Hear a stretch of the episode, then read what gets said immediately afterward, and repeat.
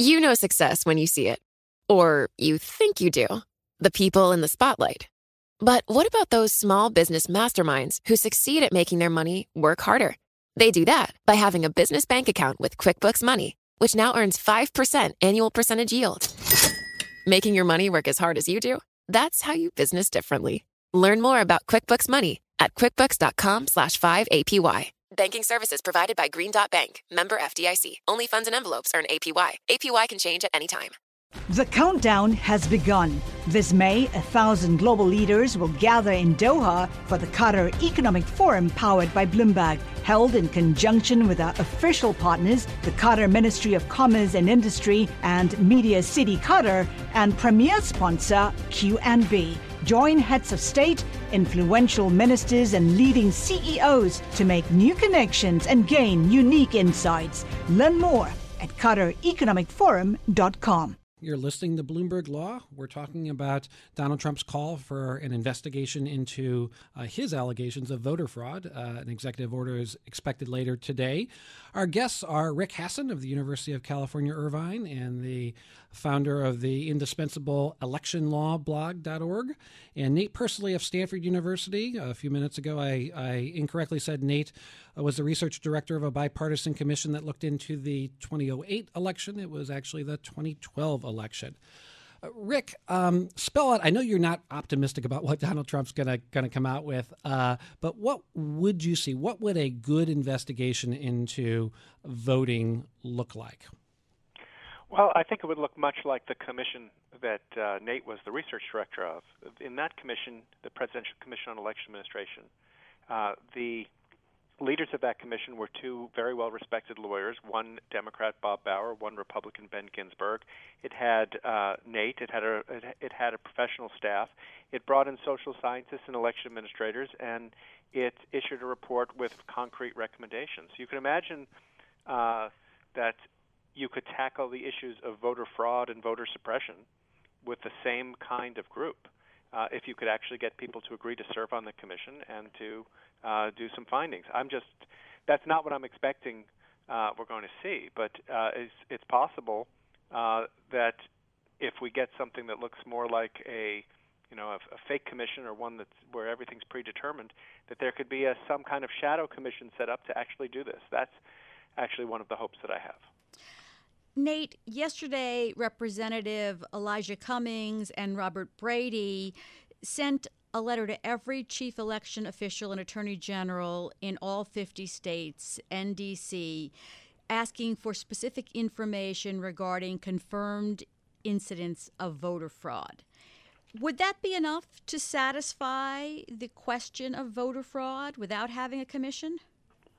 Well, I, we've sort of already done all of this. I mean, there's for those of us who've been working in this area, there's a sense of frustration in that we keep studying the same thing and we find the exact same thing over and over again. So that um, what you will find uh, is that there are, as as uh, Rick hinted at, and, and, even as Donald Trump said, there are duplicate res- registrations. People move, so they stay on one thing, uh, one voter roll, and another. Um, you will see errors, plenty of errors, whenever you're dealing with 100 and you know 30 million or 440 million voters in a polling place.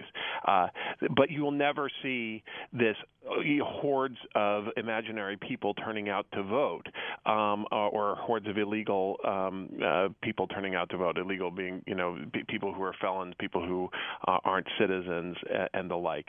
and so there, there are plenty of problems with the electoral system. But we did study this. We spent a lot of money um, three years ago studying this. You can see the report at supportthevoter.gov, and you can see all of the supporting documentation there from the political scientists. Um, and one of the things we said in the report was that fraud is rare.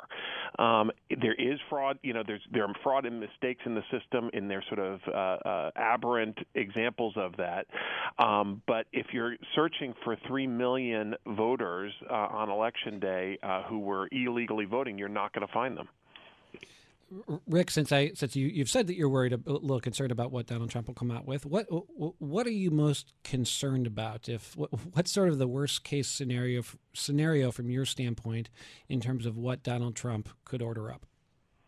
Well, we could end up with a kind of sham report that suggests falsely that uh, millions of fraudulent votes were cast, and that this would then be used as a pretext to engage in federal uh, to, or to pass, I should say, federal legislation, which would make it harder for people to register and vote. And uh, we can go down the list of things: national voter ID, where the government doesn't uh, provide the kind of um, help that voters would need to actually be able to do this you know, you still have to show, say, a state driver's license or a passport, which would exclude millions of people who lack those documents.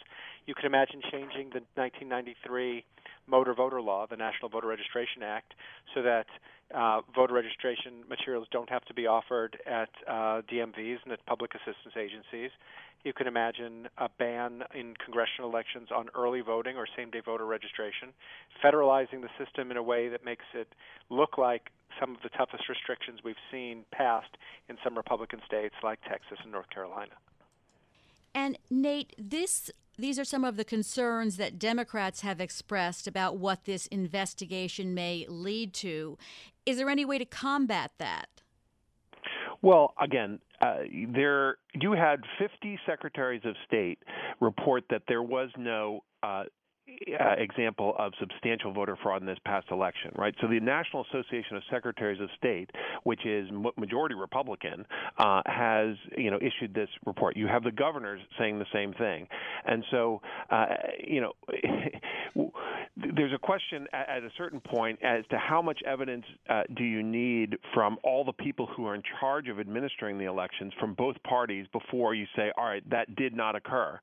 Um, and so either we have we if we have a debate about the evidence, we know exactly where it's going to point. If it then becomes just a political debate like any other, well, then we, we, we it sort of descends into uh, the polarization and partisanship of um, all these other debates we're having these days. I should say that it is certainly Nate. I'm afraid we're going to have to leave yeah. it there. I want to thank thank you, Nate Persily, and Rick Hasen for your insights into Donald Trump's call for an investigation into voter fraud. Uh, I'm sure we'll be talking more about that. Thanks uh, for listening to Bloomberg Law. We'll be back tomorrow. Thanks to our technical director, Chris Tricomi, and our producer, David Sucherman. Coming up on Bloomberg Radio, Bloomberg Markets with Carol Massar and Cory Johnson. Carol, what, what are you talking about today? Well, Greg, we're awaiting a speech from UK Prime Minister Theresa May. We will take our listeners uh, live uh, to that speech in Philadelphia. Lots of earnings, including Google after the close, so it's going to be a busy afternoon. Back to you. Fantastic, Carol. Stay tuned for all that and more on Bloomberg Radio. This is Bloomberg. What could you do if your data was working for you and not against you?